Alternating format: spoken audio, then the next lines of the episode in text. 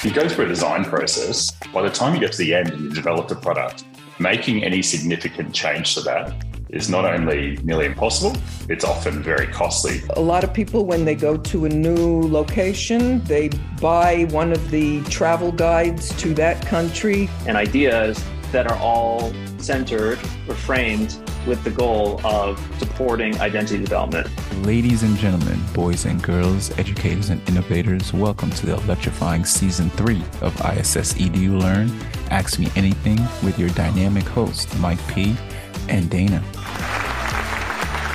We're not just here to make waves, we're here to ride the tidal waves of your incredible support. To the 21,000 strong downloaders and listeners who joined us on its incredible journey, we tip our hats to you. Your unwavering enthusiasm and active engagement fuels the very heartbeat of our mission.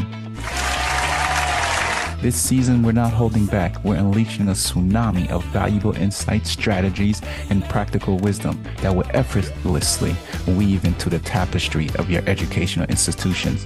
Whether you're ready to implement change today or set sail on a journey of profound exploration, trust us, we got you covered. For the inside scoop of upcoming events and certification opportunities that rock your world, point your browsers to iss.edu slash events. Are you ready to ride the podcast wave of a lifetime? Mike P. and Dana are here to make it happen. Let the learning adventures begin.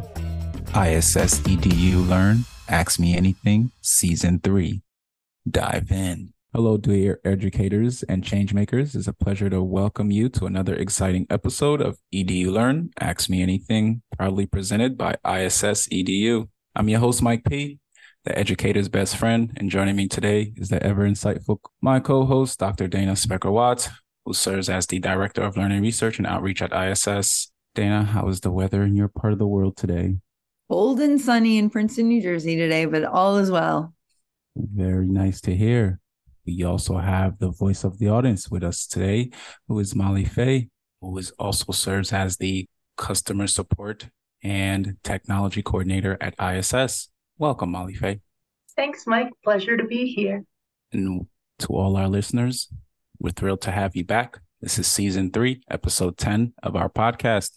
Your unwavering support warms our hearts as usual. So don't forget to subscribe, give us a thumbs up, and share your thoughts with a review on your preferred podcast platform. We could be found on Apple Podcasts, Google Podcasts, Amazon Music, iHeartRadio, Stitcher, Spotify, and many more. Our mission is very clear to equip you with valuable insights and practical strategies for your educational institutions. This season is still packed with illuminating discussions and actionable insights that you don't want to miss. Stay tuned and in the loop for all up- upcoming virtual events and certifications by visiting iss.edu slash events. And if you're on the lookout for new career opportunities, you can also explore our virtual and in-person job fairs. Thank you for being a part of our vibrant educational community. And without further ado, let's dive into an enlightened conversation for today. Today we have a special guest with us by the name of Mike Johnson. Mike Johnson has recently shared his wealth of knowledge and expertise through a course on EDU platform. The course delved into how schools can re envision and reimagine school safety by focusing on human connection. And our so our discussion today will be centered around reimagining school safety. But before we get started on the actual topic, just a little bit more about Mike Johnson. Mike Johnson is the CEO of ClearPath Alerts LLC, also doing business as ClearPath EPM in Fort Lauderdale. Uh, he's a leader in safety technology and consulting for diverse institution. After a distinguished career in diplomatic security with the U.S. government, he now focuses on emergency preparedness training worldwide. Not the most fun topic of all, huh, Mike? But welcome to our show. Thank you, uh, Mike P. So that I'm not confused with the other very infamous Mike Johnson, the new Speaker of the House. You can now refer to me as MJ. MJ, we got it. we got the special I did for MJ. you, Dana. That's funny. We got the special MJ in the house. MJ, please let us know a little MJ bit more with about Mike P in the house. There it is. Well, And Mike, I think it's so, I mean, okay, it's a very serious, serious subject, but it's like the most current subject that I think is on that every single school head and teacher and parent is thinking about is site security for their schools because the world just seems like it's continuously creating new situations and putting things at the forefront that are taking away from the our main objective of teaching and learning and kind of moving things to security for our students and our faculty and staff. Thank you. Thank you. First question, MJ. Human connection. Could you just give us a little description uh, in your own words of what that is before you describe how we can use that to even reimagine uh, school safety? Yeah. Well, first, let me Dana's comment about you know security, and so I always look at I use the term safety because security I see as a kind of a subcomponent of safety. And so the company, what we focus on is kind of that the human piece of the safety environment. And that's the kind of the social, emotional, and physical safety and security. So, you know, the idea of, and one of the reasons I do that is because there's a different connotation for security. When people think security, oftentimes you think of something like a lock or an alarm or a security guard which is absolutely part of it. But you know, we have to sort of start thinking about overall safety and the components of safety. Maybe a social emotional learning program for both kids and adults. And it may be also security and security officers and things like that. So I look at safety as you think about it like an umbrella. And the umbrella has underneath it, it's got all of these components that are holding up the umbrella. And security is just just one of those. But so the human connection, one of the, one of the things that that you know, sadly, you know, as Dana mentioned, you know, things going on in the world. If you're in this business, you have to look at what has happened in the past, past tragic events, and what's going on, you know, currently. And so from that, you have to start thinking about, okay, how, how do we change this paradigm? What do we do differently to kind of change the future as, as we go forward to build a, a safe and loving community? So if you look at focusing on uh, school violence, if you look at all of the tragedies that have happened in schools, particularly in U.S. schools. Uh, I know this is an international audience, and it does happen internationally, but the data exists more for the U.S. schools. If you look at the U.S. schools where there have been shootings and things, almost every single one was a failure of a human. So my point is that schools spend hundreds of millions of dollars buying security, mostly you know, widgets, technology, metal detectors. But at the end of the day, there's no proof that anything makes a difference when it comes to actually keeping people safe. So if you take all the incidents that occurred that's been that been written about, you know, the most re- recent one in, in Nashville, where at the end of the of the event, it's determined that it was kind of a human failure. And, you know, for example, a substitute teacher doesn't know what the drill is or what the alarm means and you know the substitute teacher has one response versus the correct response leads to tragedy. Someone leaves a door unlocked and the gunman gains access to the school and shoots everybody up. A classroom door the lock is broken and so the gunman is able to enter the the door unopposed or without any issues because the door is unlocked because maintenance had failed to fix the door lock that had been put in the maintenance queue for two months. And so if you go through and you look at all of these incidents, time and time again, it's a human failure. So what's the cause of that human failure? People are disconnected, people are stressed out, they're not trained properly, they don't know how to respond. And so when you start focusing on the on the fact that, you know, the conditioning and taking care of our human capital that's when we'll start really changing this idea of how how schools can develop that safe and caring school community. And a lot of it just comes down to Mike is situational awareness is a word that that I use a lot. And what is that? That can be the teacher, you know, in the middle school class who's reading the room and knows that X student is having a bad day and that maybe it's to the point of that behavior as outside of what the normal parameters are for that student. So the teacher either engages or goes to the counselor and you know starts some kind of if there's a needed intervention strategy. And the same goes for employees and staff members and teachers. If you have a security officer who has worked four straight days and is completely wiped out, that security officer standing on your gate at your school is not going to be able to see someone walk in with a suspicious package. So it's that kind of taking care of the humans socially, emotionally, and then the physical part, you know, adds to that. So that's kind of my long-winded way of saying that that's why I put so much effort in the human connection because it's really at the end of the day, that's what's going to save lives. When humans fail, that's when things happen. Mm. When humans do what they're supposed to do or act correctly, that's when we then we change the, the paradigm to for the better. Are you an educator looking to elevate your career? Consider Moreland University, your gateway to success in international schools. They offer fully online programs with flexible start dates and affordable tuition rates, allowing you to balance work and personal life. Moreland University isn't your typical institution. Say goodbye to dull lectures and hello to engaging, interactive learning with passionate educators like yourself. It's a hands-on education that sparks creativity and prepares you for the real-world challenges. With Moreland University, you can earn a prestigious U.S. teaching certification or a master's degree in education from anywhere in the world. Their programs are designed to empower you to become a leader in your field. Don't wait. Take your steps forward, transforming your career today. Visit www.moreland.edu and apply now. Let Moreland University help you make a difference in student lives worldwide, one classroom at a time. Your journey to becoming an exceptional educator starts with Moreland University. A brighter future begins with you. MJ, talk to me more about this human failure. What is breaking down? Is it a matter of communication as not getting around properly? Or people it's ignoring you know important tasks that needs to be done in a timely manner in order to feel safe. Could you speak a little bit more on that? Well I, will give you a good example. And i mean dana was in the classroom so you probably remember these days dana. So you do a drill. Say you're doing an evacuation drill what they also call fire drills. So what happens is you know the teacher's like in the middle of testing or in the middle of doing something with the class and then suddenly they do the emergency drill so, what is the mindset of that teacher typically? It's like, okay, let's just get this over with, go through the process, because the drill may be required by bureaucratic governmental agency. You know, like you have to, like in Florida, you have to drill every month. And so what becomes this becomes this, okay, this is their monthly drill.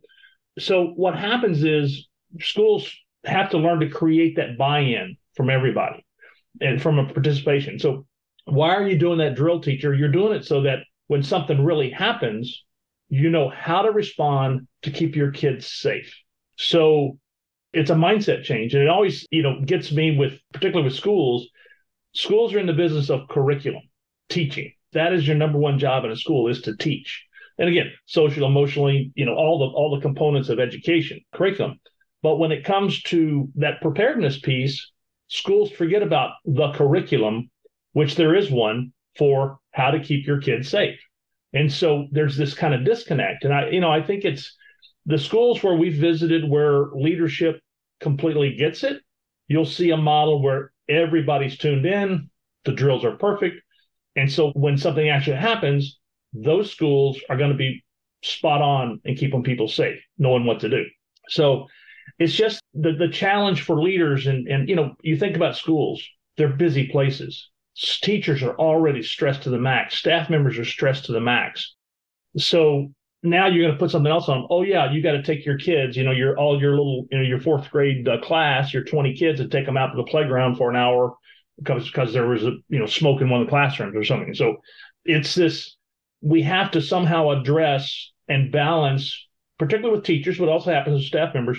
The teachers are the ones I say teachers because they're the ones that have the bulk of the stakeholders, you know, they, and they've got, you know, anything from 18 month olds that, you know, if you have a, a, a daycare to an 18 year old. So you've got all of those wide range of ages that you're responsible for, be it 10, 15, 25, 30. You're the teacher. So, but you're also responsible for educating them. So I think we have to, you know, change the way we look at this. And an interesting, Molly Fay and Dana were with me in, in Bogota recently at a, at a conference and I put on a session called A Teacher's Role in Before, During, and After a Disruptive Event. I had standing room only. I had 40 plus people, primarily teachers, in that session, which is, as I think Dana and Molly Fay would attest, that's a lot for when you when you're running a bunch of sessions in a conference. And what that tells me is that teachers want to learn, but they just we haven't created that training platform or curriculum so that they can learn. And we haven't given them the focus. So as organizations, we have to, uh, and it's not just schools, it's, you know, houses of worship and businesses and, you know, events. Everybody's so focused on their, whatever their day to day job is, they kind of forget about that. Oh, yeah, I've got this other thing going on. And classic, you know, side story here. My wife and I were in, in Asheville Wednesday night. We just gotten there. We're on the 11th floor of a hotel. At 5:15 in the morning, the fire alarm goes off. So we have to truck down, and this 25 degrees. You know, when we're from Florida, we have to truck down the stairs, go out into the parking lot with the, with all the other guests. But my point is that poor night person who's typically the auditor of the hotel, she probably had never done this in her life, and now she's got a couple hundred people that can't get the elevator. So uh, my whole thought was, this poor woman is the night auditor, and how much training has she actually ever had in what to do when there's a fire alarm at you know four or five o'clock in the morning? So we just don't put the proper focus. And the thing with training and drills, back to that connection piece, the more energy you put into making sure everybody kind of knows what to do, then the less time eventually you have to focus on that because everybody just knows. And then, you know, with schools, what I say is, how much do you drill? You drill until you get to the point where you think you have this in a real life situation. So maybe beginning of the school year, you do a little more work, but then as you get better at it, the purpose of a drill is to understand what you did well and what you need to improve on. That's the whole purpose of it. But schools forget that. So what do we do well? Oh, we got it on time. You know, what do we need to work on? Well, you know, the stairway was blocked, but whatever it is. And then the next time you do a drill, you don't want to repeat the same mistakes you made the first time. So it's all about capturing the data and turning that data into positive improvements. Again, most organizations forget that piece. They just do it because it's required. And so at the end of the day, if we really want to create a safe environment, no matter where you are, just have some simple procedures, have some practice, have some drills, get everybody engaged. And and by the way, I say this to schools: if you're going to do a drill a particular day, and your campus resiliency team or crisis management team, whatever you want to call, what I say is before you do the drill, have a little circle with your team. How's everybody feeling today? Maybe somebody says, you know what, I don't feel that well. You know what? Why don't you sit this drill out? So become aware of that sort of how people are feeling. And that over time, and you do the same thing across the board. And the same thing after the drill. How did everybody do? Get that feedback. How did you feel, Dana, when you went through that with your second graders? What can we improve on? How did your students feel? You know, so it's all about that, you know, maintaining that human connection, making sure our human capital is protected and, and trained. I think you bring up a really good point too, because I know so I've sat in the role of either being the teacher or school leader in a school during these drills, right? And I'm never really certain who's in charge of deciding how that should go. And that's hard, I think, as a teacher, because so it probably doesn't surprise you that I'm a huge rule follower. I like to read the rules and follow them, right?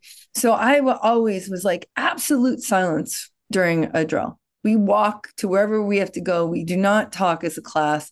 We take it very seriously. Even if we know it was going to happen, we take it seriously and we do this and we do this and we do this and we do this, right? But I then see if the classroom across the hall from me isn't following those same rules, my students, you know, like I never know who is the person that can kind of set the tone of what it should look like because it kind of trickles from there. Right. And I've seen, you know, facility managers sometimes do it, heads of school sometimes do it, principals sometimes do it. But half the time, those three people, and I think those are maybe the three main people, don't seem to have the same idea of how it should be executed. As an educational professional, you likely understand the positive and crucial role inclusion has on classroom culture. And you might be on the lookout for a community of like minded educators. SENIA International is that community.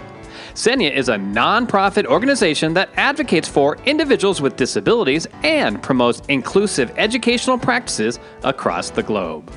With a network of educators, families, students, and professionals, SENIA offers connection, professional learning, and support for educators like you. Connect with the SENIA community via our membership program or a local chapter in your area.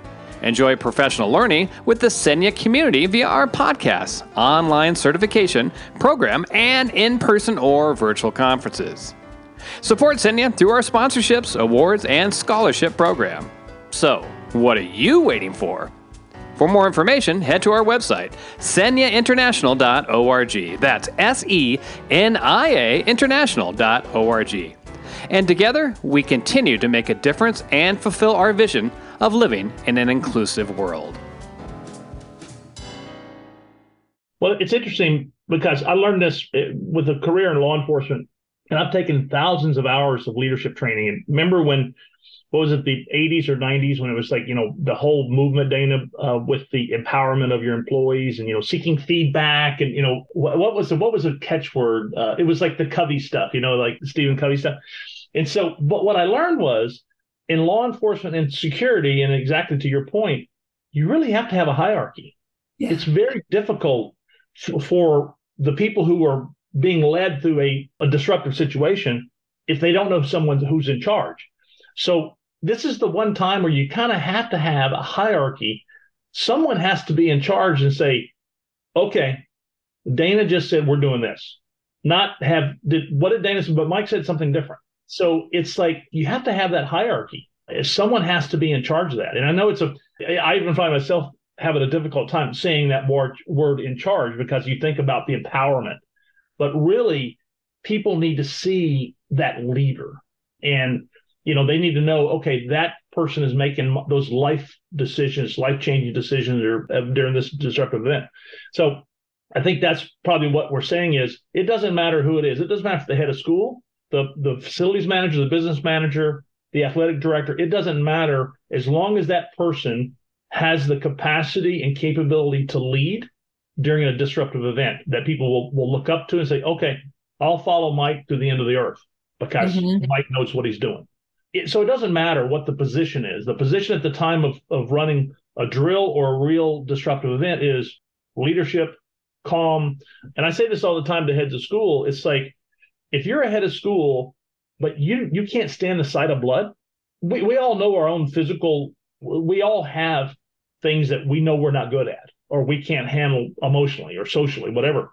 Just say the head of school passes out at the sight of blood. Could be the best educator in the world. There's no way I would want that head of school to be the head of the, the crisis team because if there's an earthquake and people are bleeding, right? So it's kind of like know yourself, right? Check yourself and say, you know what? I'm the head of school, but I'm going to have Dana be my crisis leader because Dana is calm under pressure. And Dana doesn't pass out of the side. So it's kind of setting the ego aside. And, and this is difficult for leaders to say, well, what do you mean? I'm the head of the school. The board made me accountable. Yeah, but you know you're, you're going to probably fail when there's actually blood, right? So it's that empowering, delegating that that authority to someone who can actually do the job. And I and I have no qualms about. I've seen athletic directors who are like big schools, like that should be your head of your crisis team right there. That athletic director has it down. Mm-hmm. But it's that there's the corporate ego being the school ego, and then there's the individual ego, right?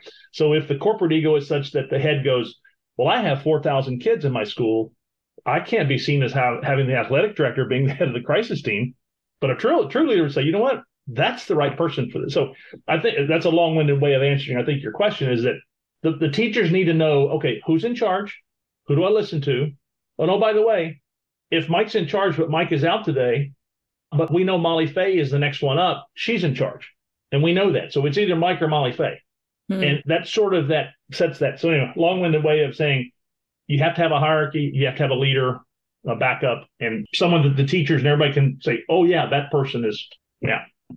I wonder, have schools, do you know, do schools have? So this past weekend, I volunteered for like an event at a regatta that I was at, right? But they made me wear this really kind of dorky hat the whole time. But then everyone knew who to go to. Like everyone mm-hmm. knew who to ask questions to. And if I didn't know the answer, I could be like, I don't know the answer. Go ask that guy in the yellow hat. Or I could say, hey, these are the rules. I yeah. may may not have made them, but this is what we are all abiding by, right? And it was really kind of helpful because I was like, okay, so they knew who to ask and they knew I wasn't just some person standing there. I was like a parking lot, you know, helper. I mean, it wasn't a big important job, but it was because we had trailers full of these massive boats coming in. And it actually was about safety because there were all these kids and all these universities running around. And then I'd yeah. have a trailer with 10 boats on it. I'm like, you got to watch out for the trailers. They will run you down and they're bigger than the rest of us. So I wonder, do schools actually have like I'm trying to think. One of the schools I was at, and I can't remember which one, had something that you physically put on. I think it was at American Embassy School of Delhi. So you knew who to follow. You knew yeah. who was in charge at that moment. Because, like you said, like a person could be out, right? So then the, you knew the next person in command, and you just kind of knew what to look for in that situation. Do school, yeah. or is that old school? No, no, no. It's it's. I mean, that's one. When we do our assessments, very few schools do it. But one of our big, big recommendations, uh, you know, to mitigate vulnerabilities is to everybody on the team and the backups should wear like a colored vest. So to distinguish you, the, you could be the parking lot lady, or you could be the, you know, you could be the crisis team, but you know, you know, fluorescent orange or fluorescent, you know, yellow, green, whatever, so that in a mass of 800 people, oh, there's a crisis team member right there.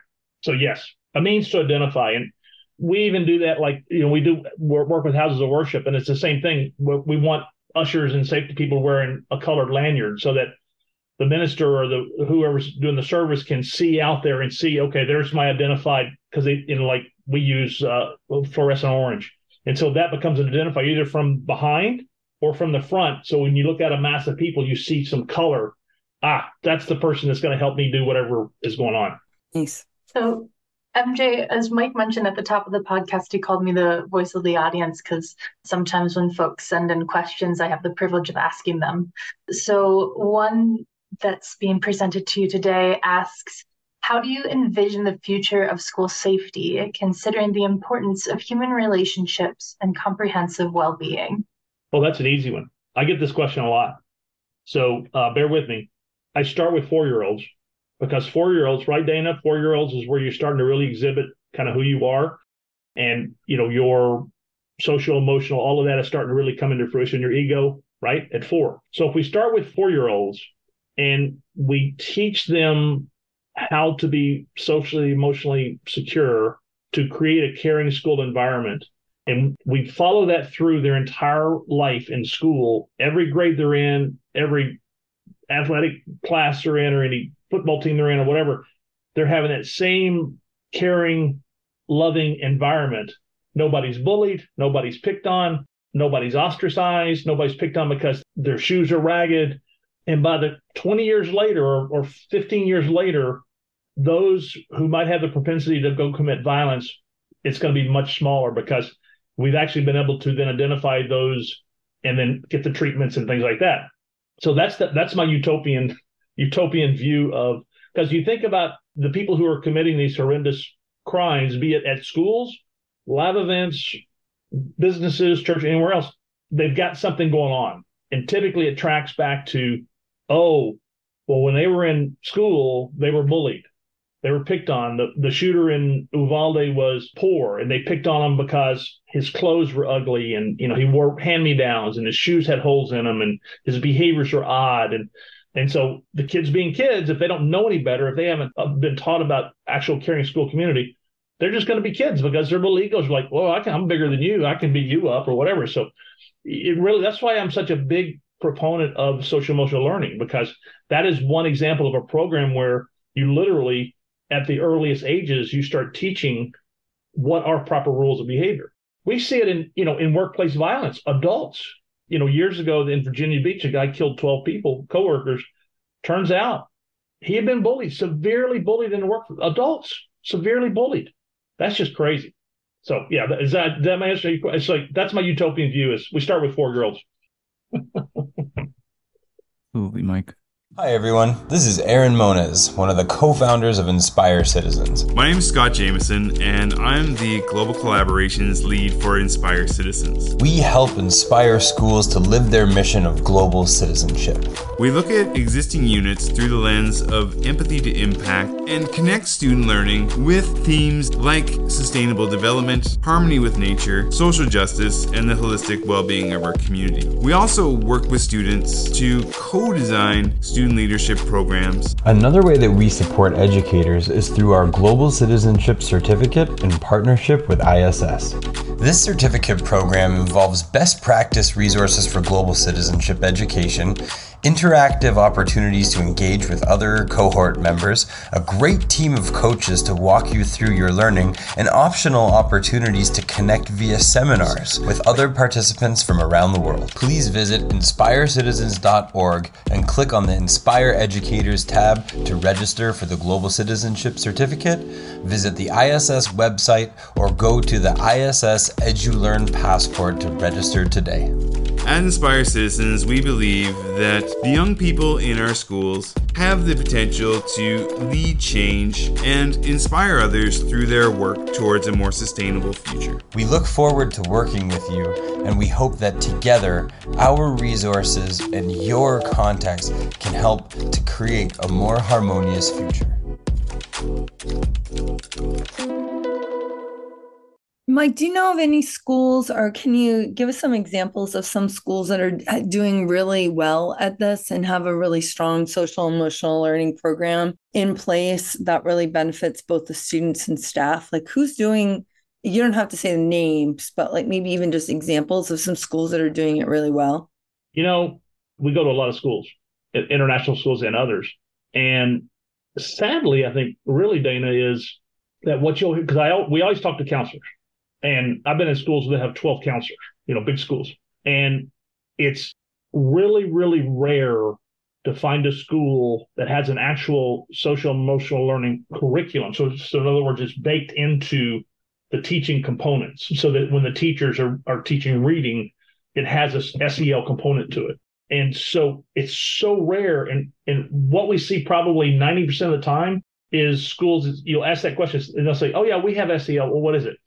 Well we have advisories and we have our own our sort of uh, the counselor spends 20 minutes you know in a class and they're in each class once a month. No that's not what we want. What we want is we want a t- and i'm not an sel expert but i know enough and my wife actually is an sel expert.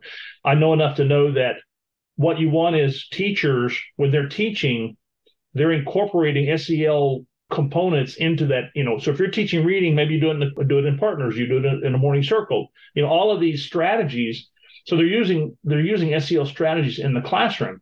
Here's what happens. Teachers say i don't want any more work. And counselors like i don't want to give up my sel that's my program. Time out.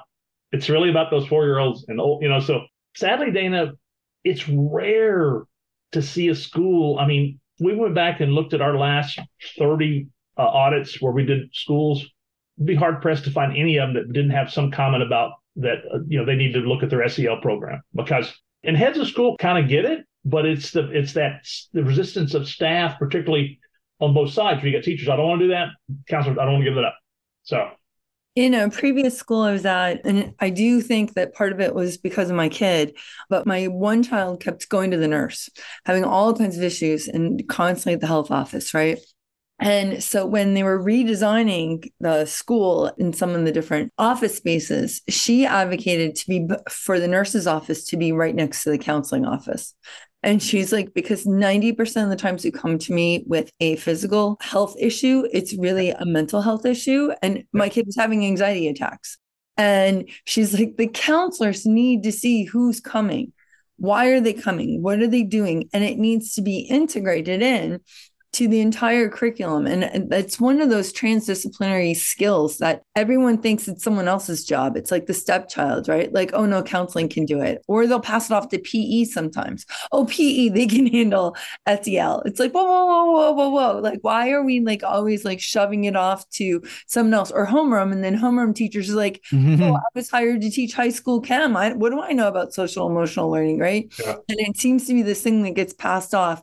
But I do think there's such a strong link in between the really kind of aligning some, like I said, that last school where they put the nurse's office right in the counseling office. So they saw them as they started to work together as a team, and it was really helpful.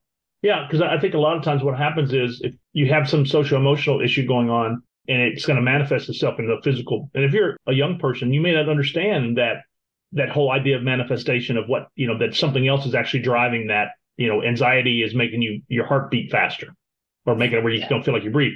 You don't realize as a young person that, oh, it's anxiety. It's actually the way your brain is working right now, you know, you, the whatever's causing it, fear or whatever it is.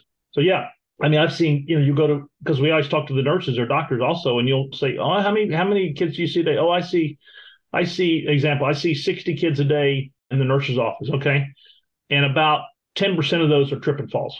Kid bump, you know, bumped his and the rest are some kind of you know something where so i agree with you i mean what a great idea it's like put the counselors co-located with the almost in a, a medical suite type thing where if the nurse or the doctor continues to see the same and, I, and you hear this you hear this about oh, you know, so and so every day, you know, goes to the nurse's office because he likes the nurse or she likes the nurse or there's something going on. And, you know, this also gets into the sort of the whole child safeguarding thing, those kinds of stuff. But yeah, I, I think that's a great idea. MJ, MJ, thank you, thank you. But I have to step in here. You know, you've been dropping a mm-hmm. lot of points here, MJ. But it looks like the game is over. So come on, Mike. P. Give me, give me. I'm just on a roll, man. Let me let me get going here, buddy. Come on.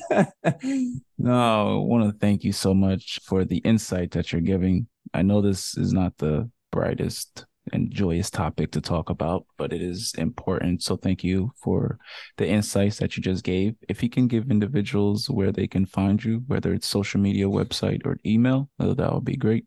Yeah, just uh, they can just do info at clearpathepm.com.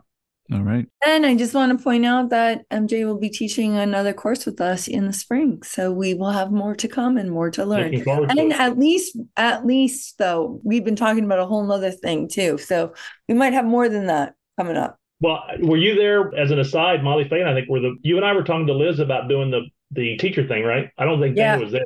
Yeah, we're gonna do that. We're gonna yeah. gotta figure it out, dates, but we're gonna chat more after this. Yeah. Awesome as you can see, ISS has more things in the works for the educators.